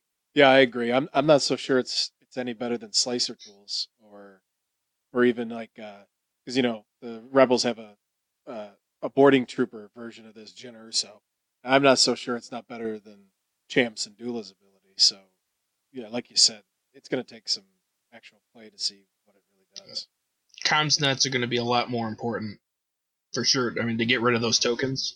It's a pretty standard upgrade for the flotillas already, though. Yeah, I think the big thing is it has the potential to do massive hampering of a a, a, a heavy carrier ship because that's the one that you really, if you want to walk, want eh, lock down any particular command, it's going to be a squadron command on a carrier. Definitely. I, I think that's definitely what this is, is targeted at. I mean, because none of the other commands, or maybe maybe a, a nav command in certain situations, but um, I, I think primarily, yeah, this is to go after carriers, and but people are going to know that this is available and they have carriers, so they're going to just make sure there's tokens on things. I mean that that may be what end up ha- ends up happening. It seems more like a nuisance right now to me than it does like something Yeah. that's majorly. Yeah. Although you could maybe use it just to make them delay with their fighter activation. I mean, because you could hit them with it in the in the squadron phase, and then in the next in the next ship phase, they have to go maybe with another ship first to send a token over, and then you can maybe activate this thing in your ship phase with something and do it to them again. So they have to delay again, and that could have some value. Yeah, for sure. And the and the thing is too, it rolls two blues, but there's no rerolls with those blues, so you're also just hoping you get an accuracy too. It's not like this thing's guaranteed to go off. No, I think I think it's like a seventy five percent chance with those dice Yeah. trying to get a hit. Just yeah, just a single hit. Yeah, not an accuracy. Oh no, you need a hit. I thought you needed an accuracy. No, you spend a hit. Oh well, that's a lot better. And it'll be even easier with Gar Saxon, so another reason to spend those three points. Yep. Because that black die has more hits on it, obviously. Yep. All right, we good with that then? All right. Yeah, it looks like it. So uh, next we have the uh, strategic advisor. So it is a. Uh, it's got the little bullet next to it, so it's a unique, and it is a large ship only. And he reads, uh, "When it is your turn to activate, you may exhaust this card to pass your turn. Your opponent activates a ship instead." This is an officer, and he's uh, four points. I really like this a lot, coming from somebody who likes to play Star Destroyers, and if I can get multiple Star Destroyers in, this allows me to at least keep up with MSU lists as far as activation orders go. I like this uh, card a lot. I think it's got a lot of use. It definitely does, and to me personally, it, it's a it's also a kind of another fuck you to the Rieekan Ace holes list too, because what they like to do is outweight you. Now you can definitely out if you've got five ships, you could definitely outweight them with this. If you have six, most certainly. Like it gives you that much better chance for your big hit or whatever to get in there and get out last first. Uh, and that's something that Rieekan Ace holes absolutely doesn't want to happen. Yeah, and I feel like that's kind of a big focus in this uh, in this in this wave. There's a lot of stuff like this to kind of juice the big ships and let them deal with the activation game a little bit, which which I really like. Um, this this upgrade, I think you're going to see a ton. Um, I mean, it's almost an auto include. If you have, I think if you have five activations in a large ship, you should have this upgrade. Yeah, I, I totally agree. Agreed. The only thing the only thing about that though is it's it's an officer and that's a really that's a high value slot. So you, it, it's only four points to play, but you're also paying to give up something else though too. Yeah, but I mean that's everything in this game. You gotta, you know, give and take if you want certain things. So. Yeah, Yeah, and I, I think if you're in, I I think this is a card that you're going to want to look at your list, and if you're trying to last first because you've got maybe a BT Avenger or something like that, I think that's primarily where you're going to see stuff like this. Um, although th- this one will be more versatile, but you'll see this. You know, you want to consider this versus Pryce, and and if you have enough activations that with this you're going to out activate most people, this is always going to be the better choice over Pryce. Yeah, for sure, and it's it's a lot cheaper too. Yeah, and if you're running a smaller group, like a couple ISDs and a Gozanti or something like that, uh, Pryce might be the better option because at that point, uh, strategic uh, advisor is not going to give you enough activations to keep up. For sure. Definitely. All right, cool. What do we got next? All right, so uh, we're gonna go over the heavy ion emplacement. So this is a it's an ion upgrade, and it reads as so blue crit. You may exhaust this card. If you do, the defending hull zone and each adjacent hull zone loses one shield, and it is nine points. So this is pretty sweet. I mean, it's like uh, uh, assault concussion missiles on steroids because it also takes a shield away from the, the, the hull zone you're hitting as well, while assault concussion missiles only take away from the sides that you're shooting. And for certain ships, I mean, there's more blue dice for certain ships. Like this kind of makes, you know, and it's funny to say it, but like you could run an interdictor with this with uh, disposable capacitors and possibly do something with it.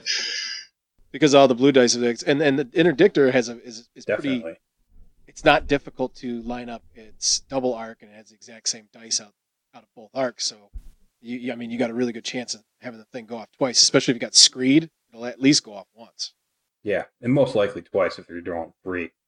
Um, the the one I think the thing to note is the difference between this and, and ACMs or assault concussion missiles, um, which allow, makes them suffer damage on the adjacent arcs. Um, this one only takes shields away. oh sure right This will not put hull damage on like assault concussion missiles will. I do like the ability with disposable capacitors to fling this at long range, uh, whereas you can only do the ACM at long range trick with Sato, basically. Yeah. And it doesn't really work out enough. Um, I, I think this is a really good upgrade to put on ships that have primarily blue dice. And the main reason I say that is because if you've got reds or even blacks in a lot of situations, you're going to be better off with leading shots most of the time. Just just try and get more damage. Um, but when you're going to be rolling blues, you don't really need a lot of re-rolls. Um, and the chances of getting a crit when you have three or more dice is pretty high. So I think this is a good choice for the interdictor, as Bill mentioned. Um, I think this is a good choice maybe for a CR90B uh, or, or a Raider 2 as well. Interesting thought would be to put this on a uh, Liberty Star Cruiser with four blues out the front. Yeah, uh, another one that I was thinking about actually even running this weekend I don't know if I'll pull the trigger on it but the new MC75 armored um, that has three blues out the front two blues out the side and while it has reds and blacks um, that's why and it's an upgrade we're going to go over later the, the twins Caitken and Shollan they you can have them and just decide what doesn't hit like Yeah. You're highly likely to have the blues go off which is great then you don't then you can save Kate and Shollan for your blacks or your reds but if it doesn't you can you still have the ability to roll again and do something with it. Absolutely. And I always, Oh, I say where you when you mentioned with having the heavy ion emplacements, that also allows you to get like a black crit or something for your uh, uh, uh, ordnance slot and throw. Oh, you're already using the Quinn, so that would override the ability to get the double crits. But this is one where all of a sudden you're opening the door for having multiple crits and having fire control team make any sense whatsoever. Yeah this could this could be a spot for fire control team possibly definitely. I, I like upgrades that let you use crit effects when there are shields. Because otherwise you're just wasting those those crit effects, which, you know, so this is nice for that. cool all right uh, what do we got next All right, so next is the uh, the wide area barrage. So this is an ordnance upgrade, two points, and it has so it triggers off a black crit. If the defender is a ship, choose one other ship or squadron at close range of the defender. That ship or squadron suffers damage equal to half of the total number of black hits icons in your attack pool, rounded up. So just play testing around a little bit. Uh, I was playing against a, a local guy here who was running an MC75 with this, and he successfully killed off uh, multiple scatter aces because this is not uh, damage that you can negate. So all of a sudden, I had two extra damage on Rudor, and he's dead. An extra random damage on Howlrunner, and she's dead. So this has got a lot of potential for a pretty uh, inexpensive cost. So, it, am I reading this right? Where it you just you just deal half the damage from of, of the the black hits in your pool to something else. You don't have to divide it up, so you still do your full damage to your original target, and you're just dealing Yep, extra damage that's correct. to somebody else that's close by. Yep. Ugh. I think this thing really shines on the MC75 because of that other ordnance slot. You can maybe combine this with um, external racks or uh, expanded launchers, but usually external racks, I would think. Um, and now you've got a potential. You know, you can roll five black dice, maybe one more with uh, with a concentrate fire. Um, although that still only gets you up to three, but you know, three, you're now you're talking about killing a scatter ace outright that you haven't even shot at or severely damaging a flotilla. Yeah, and then followed up with a ram on that flotilla. Mm-hmm. Or if you manage to do this twice, although that wouldn't work, never mind. Yeah, because the side arc only has two blacks. Um, and the, the the person you're hitting, you're just dealing damage to them. That's not from an attack, so they aren't able to spend tokens on this. Yeah, it's because it says suffer. correct. Yeah, the damage just goes straight through. That's correct. Okay. Yeah, it's like Mauler Mithel damage or Ruthless Strategist damage. Yep. So seems pretty cool. Uh, we'll take Wow. it for a spin here. I See- think this upgrade is I'm not I don't I don't love this one. I think just because of the opportunity cost. I think most of the time I'd rather have a different ordnance upgrade. But you know, I, I think the MC75 ordnance is the only ship I would ever take this on because I think external racks in almost every situation is a better choice for one more point. Sure. Yeah, I mean, I wouldn't. Okay. Uh, so next we have the early warning system. It is a defensive retrofit. It is seven points, and at the start of each ship phase, you may choose one of your hull zones and mark it with a chaff token. Until the end of the round, while a ship or squadron is attacking that hull zone, the attack is obstructed. After the status phase, remove that chaff token. And a chaff token is it is just a token to mark a hull zone for the effects listed on the card. so uh, yeah, you put this on here, and you can make one hull zone obstructed for uh, for one turn. Yeah, this is also this is also another middle finger to Rieekan Ace holes, and even Sloane too. Honestly, like if you obstruct it, most of them are only one die. So It, it also works in some Ak- against some Ackbar lists, um, especially if it's a CR90 one, because now CR90s aren't going to be able to shoot and then add those two reds out of the side. yeah, the only one that would, and it's still a great title. It's held up a long time. Would be Jaina's Light. Jaina's Light negates this card's ability, Right. but that's better than you know four others. So yeah, it's pretty big. Yeah, that's one TRC 90 that's hitting you instead of three or four, you know, so that's a big difference. Oh yeah, Yeah, man. I mean, this uh, like on an MC80 assault coupled with ECM, that's pretty. That's pretty powerful. Yeah, because I think Mm-hmm. this is going to give ECM a run for its money when it goes up against a squadron list because ECM is hands down the best if you're getting punched in the face by something big. But as far as little pinpricks everywhere, this is going to be fantastic, particularly if you've got uh, the ability to to uh, position your ship in a position where you're only going to be taking uh, almost all of squadron damage from one particular angle. Yeah, which I think is the easiest to do on something like a Star Destroyer where it's got that massive front arc, where it'll be a little harder to get around it. Because, you know, some, like on the MC80, uh, you know, in a lot of situations, you know, you got to pick, probably you're going to pick your side, but it's probably going to be pretty easy for them to get to either your front or your rear. So it's on, you know, so there is some some negative there. Even if they're doing that though, they could be forcing themselves out of position so that they can't. They aren't going to be able to get the second, the next shot, next round Yeah, per se. Yeah, absolutely. if you're bombing the side of a star destroyer, that may put you in a position where you can no longer uh, uh, get free movement by just hanging onto the front and uh, lampreying your way across the field. The nice visual. That's a very good point. That's a really good point. Yeah, it's an excellent visual. I literally had the picture of, of like a fucking lamprey on a, a, a shark. Very good. You painted a picture for All me. those parasitic rebel fighters. clinging to that fucking Gallant Haven. So, uh, all right, cool. Did we want to say anything more about this? All set. No, I mean, I think it's a good upgrade. I think it'll see use. All right, next. All right. Uh, so next we have ordnance pods, another ordnance upgrade. this one is restricted to medium or large ships only.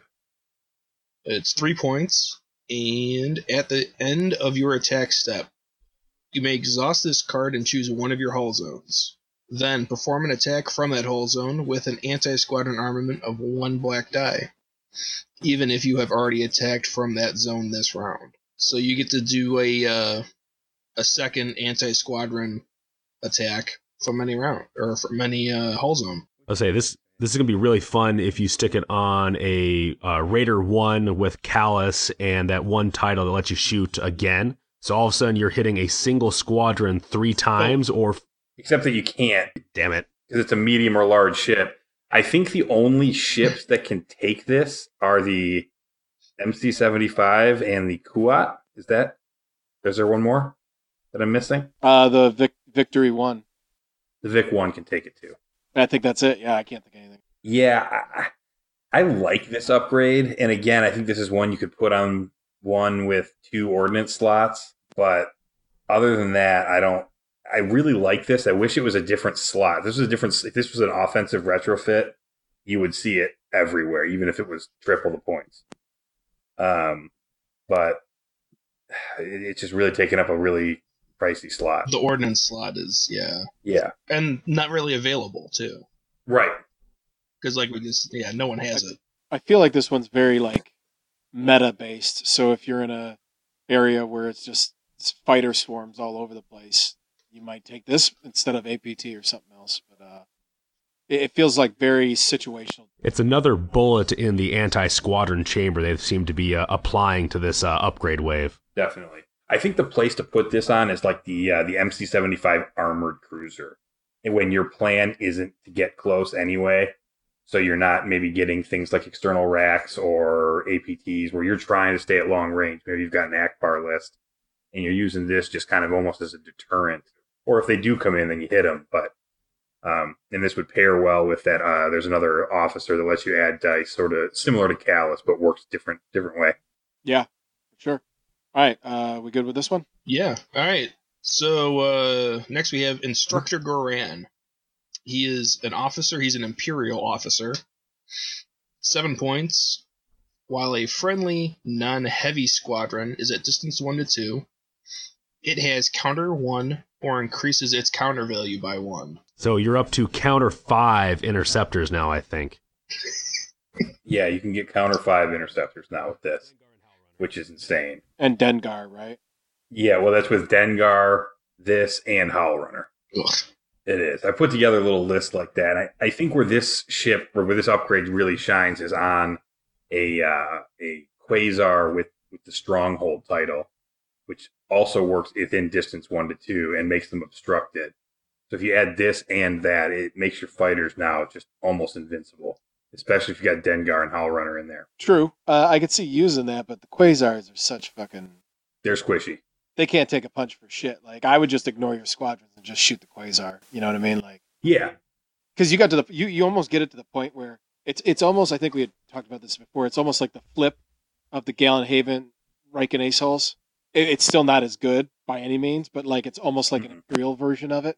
To the point where it might be you don't even want to bother attacking their squadrons because you're just like fuck it. I'll wait till the squadrons at least get away from Stronghold, or that's it. They got he's gonna have to get the squadrons away from that before I even try to mess with them.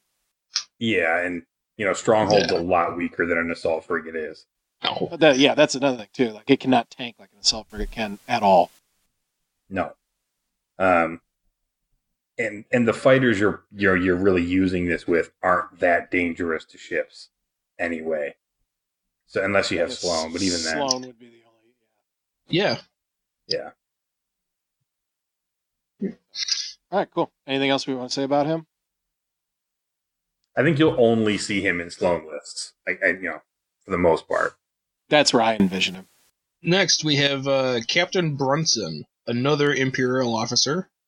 Uh, five points.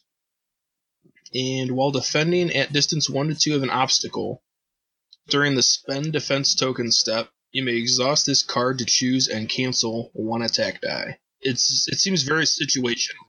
See, I'm not sure how situational it is because I mean, I don't ever think about this, but like with a large base, I mean, how often are you in distance one to two of an obstacle? the answer to that might be most of the time, and I, I just really don't know. Um, do any of you guys like have an idea? I never pay attention enough. Yeah, Yeah, it's going to depend a lot on your your obstacle placement style. I mean, some people like to just put them into the corners. Other people like to actually create a obstacle course. So if it's one of those, if you prefer to have them in the uh, field of play, um, I think it's got some real good possibilities. Um, because basically it's a free evade to any ship that's within uh, one to two, at least for that ship. Um, I could see you sticking on an Arquitens, so you could do TRCs more, uh, or sticking on an Interdictor. Um, that's already going to be playing around with um obstacles anyway. Yeah. I mean, this this could be really good on anything. I mean, what's really nice about being able to cancel a die even at close range is you can use this to stop like an APT or you know another crit effect that you know, especially a black crit effect. So you're stopping two damage. I mean, if if they've only got one hit crit on their demo and you cancel that one, you just stop three damage from hitting. With this, so if you guys remember back to Wave 2, the main problem there was like turtling up, castling. That's what everybody was bitching about at the time. Like, you'd get somebody with two ISDs that would just sit in a corner with a Rhymer ball in front of them and just say, Come at me. Would something like this almost revitalize this, especially with the revitalization of large based ships? I don't know. Probably. I think it. I think it might. I mean, he could be the linchpin for a castling list again. Yeah. and with Seventh Fleet. Imagine, imagine him with Seventh Fleet uh, and a couple star destroyers that are completely objective based that wants to go second, and they just sit in a corner or something. It is a possible risk. Uh, I don't know. Yeah, that could be a new bitchy list we have to talk about. yeah. It's it's making me think back to Wave Two and how much I hated playing against those type of fucking lists. Yeah. did we come to play or just sit here and stare at each other? Well, if people start playing like that, just berate the shit out of them, you know, in advance. yeah, right. Yeah, take the take the ace holes approach. Yeah, you can't go speed zero for more than one turn. It should just be a new rule that, like, a, like a, it's like an unwritten rule. right. We got to police ourselves with it. Yeah. All right. Do we want to say anything else about Brunson? No. No. No. It- it's an interesting card. Absolutely. I think it is too. Yeah. I mean, it's a, I think it's very good. I, I think I'll, I'll use it. And castle up and sit in the corner. We may have to start clubbing clubbing you. Well, yeah, maybe. I mean, this, this would be good for. Yeah, well, this, this would be good for going out and banging too. I mean, as long as you're within distance one or two of an obstacle, which you know, this would be great for if you're playing contested outposts. oh yeah. You know, you're trying to get there. You know what shit would this be great on as well? The interdictor. We're making the interdictor great again. Oh yeah. All right. What do we got next, Matt? All right. So uh, next we have the uh, the fish twins, Caitken and Sholin. Shalin. Whatever. They're uh, they're the they're the two little white Moncals. Uh, they're a uh, so they're they're obviously rebel because Imperials don't like that don't like fish. Um, they're the gunnery team. We people seem to be ref- people seem to refer to them as the twins. So from now on, Yeah. instead of trying to stumble through these names, we're just going to call them the twins. So they are they're your gunnery team, and six points. And their ability is while attacking, you may exhaust this card to reroll any number of dice of one color. Yeah, I feel like this is the card that veteran gunners should have been. Yeah. Um, because this card is awesome. Yeah, definitely. Like we came up, I think pretty quick. We came up with an idea for uh, a really possibly hard hitting, or at least a little more reliable assault frigate Mark II-B in an Ackbar list, and it just has enhanced armaments, Caitken and Shollan, and um, I think that was it, right? And besides the defensive stuff you want to put on it or whatever, but this, those two Sure. things um, automatically that that thing with a concentrate fire dial shoots Seven reds, seven, Seven red dice. Yeah, and now you can re-roll them all. or as many as you choose. Yeah, that's pretty fucking cool. Well, right, and that's the key is that now you can keep the the, the two hits you rolled and re-roll the, the five blanks. To get three accuracies. Yeah, yeah. Well, yeah, obviously. that's right. But then you then you can at least Yeah. accuracies and things. It's also going to be an excellent choice, as has been mentioned on like the MC75 or something that's going to want a double arc, or something where you're not going for the gunnery team approach. Well, it is an exhaust though, so you only get it on one. Yeah, Absolutely. yeah, because you're losing your gunnery team. Um, Use when needed. But Break in case of error. That's true. Yeah, th- right. And w- what's I think is really nice about this is it, it, it allows ships that have maybe two different colored dice, specifically like the MC75, to, you know, use it for your reds or whatever at long range. And then as they get closer, maybe switch over to using uh, your black dice to try and trigger an APT or something like that. So it lets you kind of ch- pick and choose based on both the roll and, you know, the situation as well, which is nice. Could we see more advanced gunneries as objectives if people are they want to throw these guys in here instead of the gunnery team, I think with the or is that Maybe. Oh yeah, sure. or is it just I think we were already seeing that before. I, I don't know if it's Mhm. anything that'll necessarily change. I mean, you mainly see advanced gunnery for like ISDs or MC80 death Bears type stuff, you know. Okay? Mhm. No, yeah, So so no, Matt, you're not going to see that stupid thought. man, have an original idea for once, and everyone just shoots it down. How dare you? No, get back in your box. Yeah, sorry, we just shit all over it. yeah. I get to come up with this one segment, and then you guys just go and shit on me. Yeah, we did. All right, Shiza Gimp, Okay. last one. All right, so there's the last one here. Uh, Bail Organa. He's so good looking. He's so swarthy. Um, he's a he's a he's a rebel officer. Seven points. He's uh, also medium or large ship only. There's a lot of that lately. Uh, and his ability is after deploying fleets, you may place one round token on this card. At the start of the ship phase of the round matching your round token, if you are the second player, you must activate. If you are the first player, you may gain up to two command tokens of your choice. So he's almost an opposite of uh, Governor Pryce. Yeah, and also kind of a hard counter to Governor Pryce.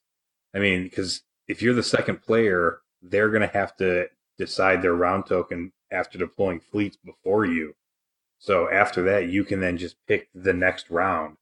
So if they're trying to beat the Avenger you, you get to go first, and you get to know the round they chose, so you can choose the next one, and then hit them and boogie. Um, hopefully, but uh, you know, so I, think, I think this one's actually better than Pryce. It also allows you to maybe do like a token fucking list, but still go first in a round to kind of get a little bit of best of both worlds there. Yeah, I definitely could see that. But going back to, I mean, what's more important to me is going back to how swarthy he looks. Like, to me, Lando Calrissian is the ultimate, like, he he will fucking cuck you. Like, he will fuck your wife and turn you into a cuckold. I could see Bail being just as much of a cuck. Like, he will cuck you. He doesn't give a fuck. He will cuckold you and fuck your wife. I think he could give Lando a run for his money. I'll say it's the real reason that uh, Tarkin decided to blow up Alderaan. I mean, chances are Bail's already fucking your wife. There's a reason you never see Mrs. Tarkin. yeah, exactly. yeah. Yeah, Bail's probably fucking Tarkin's wife. yep. Yeah. Tarkin found out and he was pissed. He's like, "Make me a Yeah. cuckold, Bail. I'll make you a cuckold. I'll cuckold your planet, you asshole."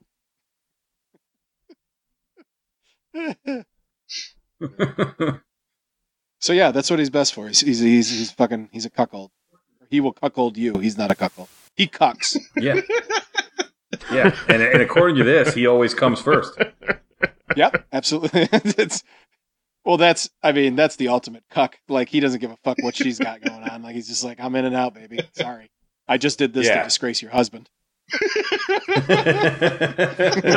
why do you think Pryce is so miserable? She's always coming last. yeah, exactly. She's just fucking angry. That's why she's always beating people up in that sex dungeon. yeah, exactly. She's just- Always useful. Oh, very good. So yeah, that's Bail Organa. All right. Um, and you know, we just wanted to we wanted to cover some of the upgrades. We kind of picked our favorites. Um, there was just too many to cover, and we don't want to bore the shit out of you with a bunch of dumb upgrades that we we hate or didn't like as much. So we'll kind of touch on them in the next episode, but mostly we're gonna just like leave the rest of them to to read for yourselves. And if you have questions or there's a specific one you want us to discuss, you know, in maybe the next episode that we didn't cover, uh, shoot us an email about it, and you know we'll look at it and probably cover it. For sure. All right. So let's move on to our final segment here, which is how my rim tastes. Oh, dear God. What the heck is a rim job? Oh, why, that's when you put your legs behind your head and have someone lick your ass. I can taste it in my mouth. It's just so bittersweet. All right, here we are. We're here, and you're going to taste our rims. We're going to tell you about recent gameplay, but it's mainly just going to be Tristan. So Tristan wasn't here last episode to talk about his regional experience. So we're going to let Tristan wax poetic here, and uh, then we'll shut this bitch down. So take it away, Tristan. All right, so I played at the uh, Michigan Regionals last month, and um, I played a list that I had never run before. So keeping in uh, the uh, same uh, vein I did the previous two regionals at, um, this time I did much better. I wound up placing eighth overall. Um, what I wound up running was a uh, Avenger, uh, gunned up to the gills, an ISD two variant. Um, I was running uh, Jerjerrod as my admiral. So I had gunnery teams, had ion cannons, had spinals, had ECMs for protection, um, the whole bit. Uh, every upgrade slot filled, except for uh, the uh, the offensive retrofit. The one difference I was doing was I went for a high activation. Basically, I went for an MSU list with a Star Destroyer. So on top of uh, the upgunned Avenger, I was running uh, two Raiders, one Raider 2 with disposable capacitors and overload pulse, and then a Raider 1 with ordnance experts and uh, um, external racks, basically as a uh, portable cruise missile, and then three Gozantis because you need activations in the background. Um, first game, I was up against uh, a player who was running a ISD, Devastator, Darth Vader, two Gladiators, and a TIE Swarm for protection. So I way, way, way, way uh, out activated him. It's a weird list. Yeah. It, it was it was uh interesting. Um, neither of the gladiators had demo on it, so um, the guy wound up playing towards the end, uh, or placing towards the uh, the bottom of the uh, the tournament. So I think he was a newer player or from not from the area.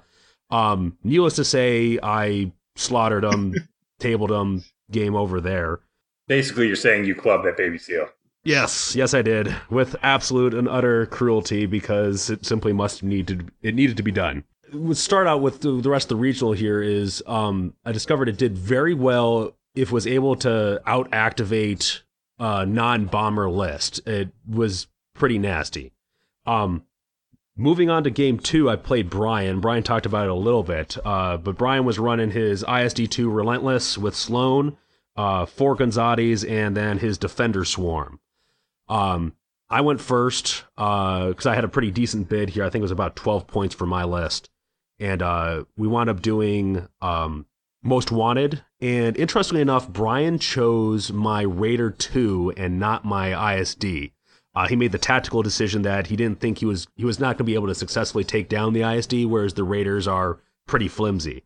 Um, and that wound up being the difference because he wound up winning by about 50 points, uh, 60 points, I believe, which was the Raider. Um, one of my big concerns going in was going up against a Sloane or a Bomber list because the simple fact is I was running four ties as my uh, cap, just enough to harass for one turn, maybe two tops. Uh, in which case, then the fighters or bombers were going to be free. Um, I was able to knock out his ISD, uh, but he was able to kill my Raider 2 for the double points and then pick off a couple of my uh, Gozantis and smaller ships. Uh, my ISD got clear. Um, but in the end, it was very close. It was neck and neck. A couple dice rolls here and there, uh, an approach from a different angle, um, and the result could have flipped. So my concern in going, you know, with minimal cap against a heavy fighter list, it turned out to do okay. You know, it wasn't a win, but a five six loss isn't the end of the world. Not at all. Oh no, yeah. Still in the heat of it. Yep.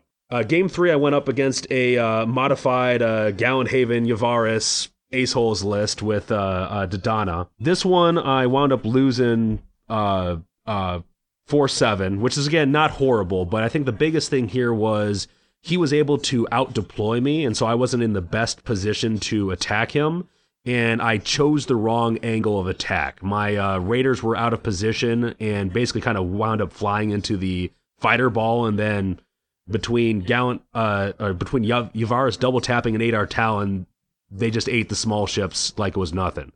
I was able to take out Gallant Haven, but hindsight being 2020, I should have started turning a full turn earlier at his ships. So basically, I, I lingered a little bit too long on my original course. And even with JJ, I wasn't able to swing hard enough to, in essence, dodge with the entirety of my fleet.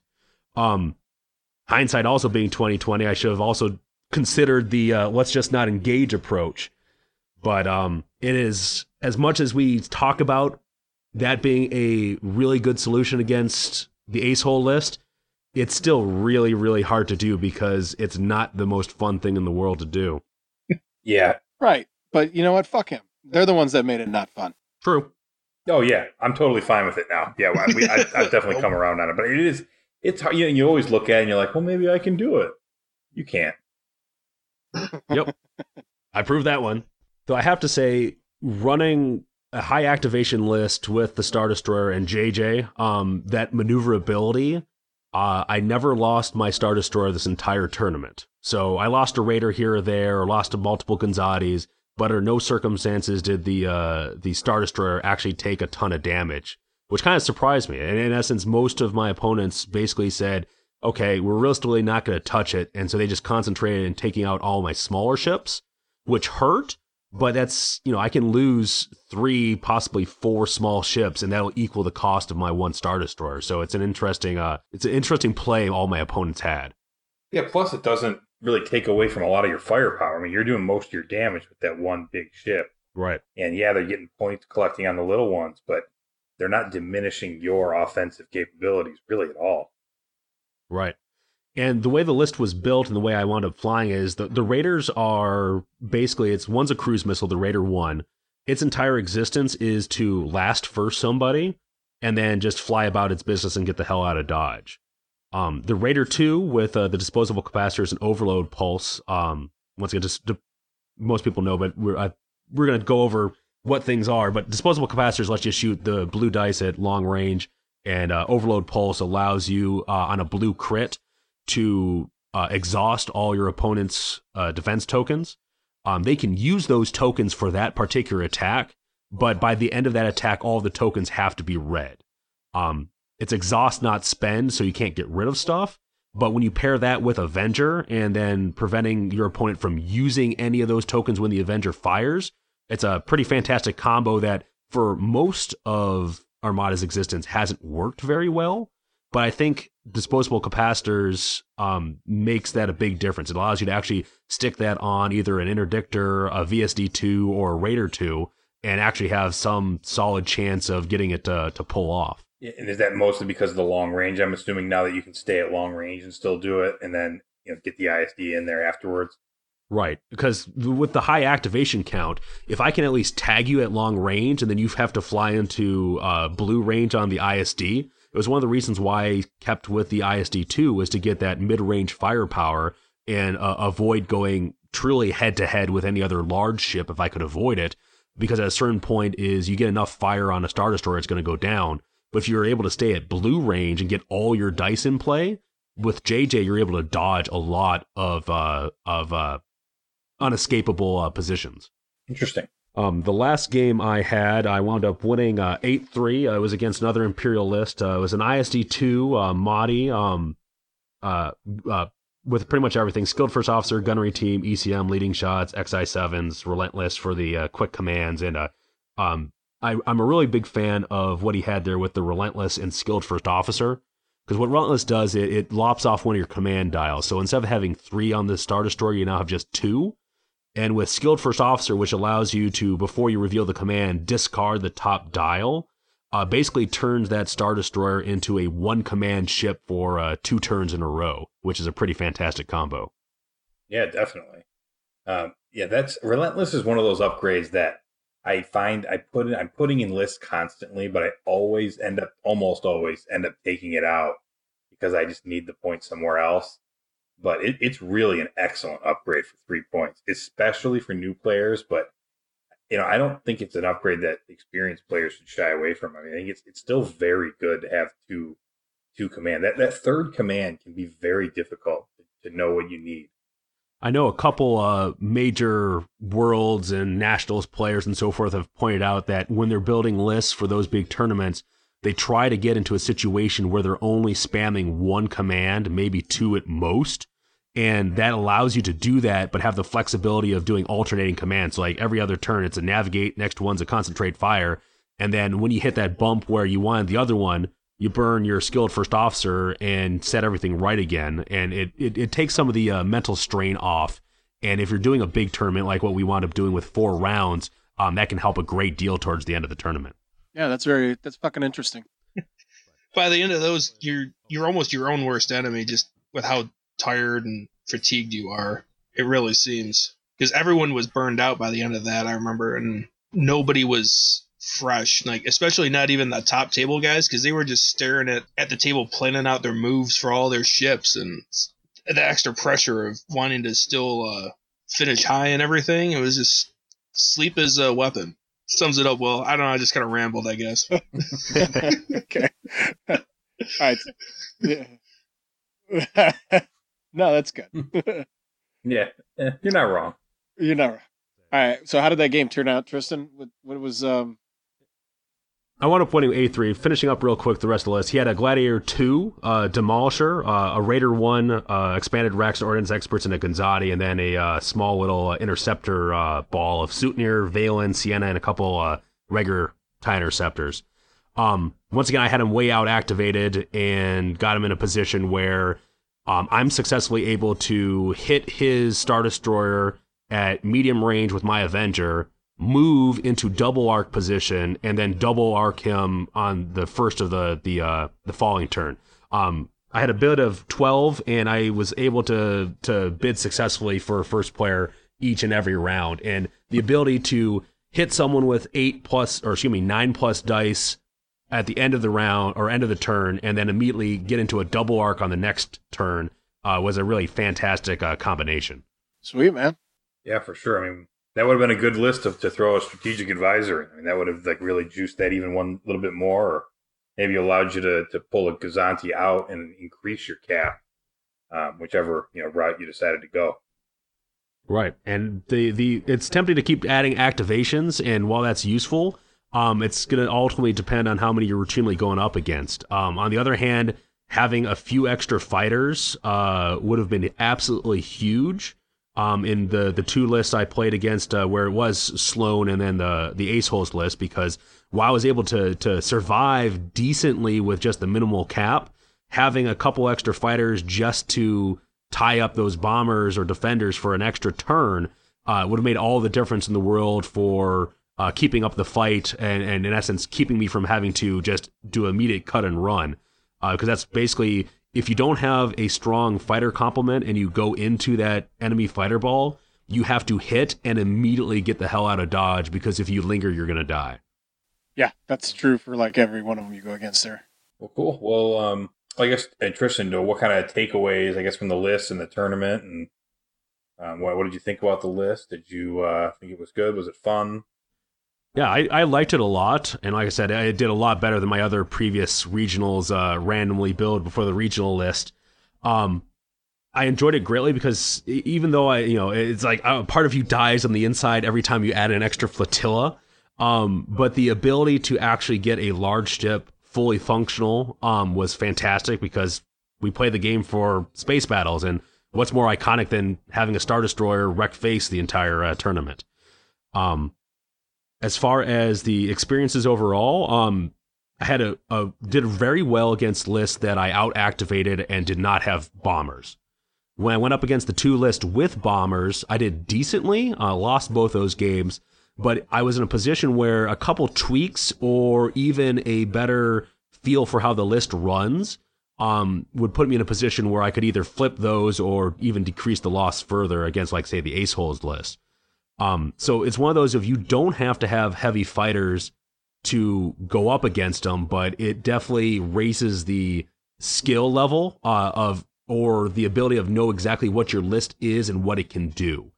Um, with a high activation list with a large ship that can drop in and lay a whole bunch of hurt, you can go up against a fighter, a heavy bomber list if you can pick the right time and place to drop that in at high speed and can get the heck out. And once again, that's just something that's going to take time and practice. Um, but it's it's a sign that once again you, you a lot of people have also been saying you basically either have to go no fighters or lots of fighters. Um, I found that having about four ties um, is a pretty decent number for holding up for a full turn because I was successfully able to tie up Brian's defenders for one turn by basically sacrificing my ties one by one in multiple locations across his uh um of his uh his fleet. So forced his tie defenders to basically get locked down in separate individual engagements. And against the ace hole list, I had to force him to spend time eating through a couple ties and then having to choose where he was going to put his intel ship because otherwise he was going to have other uh, fighters locked into place. So having while uh, while having like two fighters like uh, Shara and Tycho or Ciena and Rudor is as a nice little one-two punch there. Um, having more fighters just period allows you to better blanket the field and limit the uh, uh, benefit of intel. Absolutely, but you need to be fast to be able to do that. I mean, so you're not going to want to do that with X wings or you know. I think if you're if you're playing Rebel, you want to probably use A wings for that for that role. Right. A wings actually, quite honestly, a, a little group of A wings, four A wings for 44 points is a pretty nice little cap if all you're looking to do is disruption. Absolutely. Yeah. All right. So, uh, anything else you guys wanted to say about Tristan's experience or anything? Otherwise, we're going to wrap up here. Yeah. No, I think I'm I'm good. All right. So, thanks for listening, Matt. Tell them where they can find us and listen to us. So if you want to reach out to an email, because we enjoy people reaching out to us, uh, the email address is o- orjpodcast at gmail.com. And you can also find us on Facebook at the ORG Podcast. Awesome. Yep. Cool. All right. Uh, thanks for listening, guys. Uh, we'll see you next episode where we'll go over something. Fuck, I don't know what we're gonna do. We'll do something though. We're before we, we release our next episode, we're to have a, a, little special episode here coming up where we're to do an interview with uh, Biggs uh, from the Steel Squadron website. Um, we're going to talk a little bit about uh, Vassal and the Vassal World Cup. So that'll be kind of a special episode, um, not taking the place of episode three, but uh, just kind of an in between episode 2.5 yeah if we ever if we ever fucking do that one because we've already like yeah we've we've now rescheduled it twice. Yeah. We'll do it eventually. So we'll see if it actually happens. If it doesn't happen just act like we never said those things. I don't know what you're talking about bill. We've said nothing here at all. Yeah exactly. All right well thanks for listening guys. We appreciate it and uh stitches play us out. I'ma put cocaine in your ass I'ma put cocaine in your ass. I'ma put cocaine in your ass. I'ma put my dick in your ass. Put a molly in the ass. Put a molly in the ass. I just popped the molly. Now I'm trying to fuck Molly Cyrus. I just popped the molly. Now I'm trying to fuck Molly Cyrus. I'ma put cocaine in your ass. I'ma put my dick in your ass. I'ma put cocaine in your ass. I'ma put my dick in your ass. Fuck Billy Ray Cyrus, I'm your daddy now. I'ma put my dick up in your ass and it ain't coming out. If you don't like what I'm saying now, I don't give a fuck, cause it won't change the fact that my dick is in your butt. But cocaine will make it numb. So I'ma put it in your ass with my thumb. It's time to get freaking Miley Cyrus. We can have a baby and call him Stitches Cyrus. I'm a dumb mental motherfucker. I'ma fuck Miley Cyrus in front of a mother. I, I love cocaine. Cause it got me feeling like I'm Superman. I could've chose Nicki Minaj. I could've chose Iggy Azalea. I could've chose Jennifer Lopez. But I'm fucking Miley Cyrus. I just popped the Molly. Now I'm trying to fuck Miley Cyrus. I just popped the Molly. Now I'm trying to fuck Miley Cyrus. I'ma put cocaine in your ass. I'ma put my dick in your ass. I'ma put cocaine in your ass. I'ma put my dick in your ass. Bend over. Pull your panties down, baby. I'ma put cocaine in your ass. I'ma put my dick in your ass. I can't pay your bills, Miley Cyrus. But you can pay mine. But one thing that I got for you is cocaine all of the time. I'm a drug dealer, baby. You gon' be a drug dealer's lady. Cocaine make a bitch go crazy. Go crazy. Cocaine make a bitch go crazy. I just popped the Molly. Now I'm trying to fuck Molly Cyrus. I just popped the Molly. Now I'm trying to fuck Molly Cyrus. I'ma put cocaine in your ass. I'ma put my dick in your ass. I'ma put cocaine in your ass. I'ma put my dick in your ass.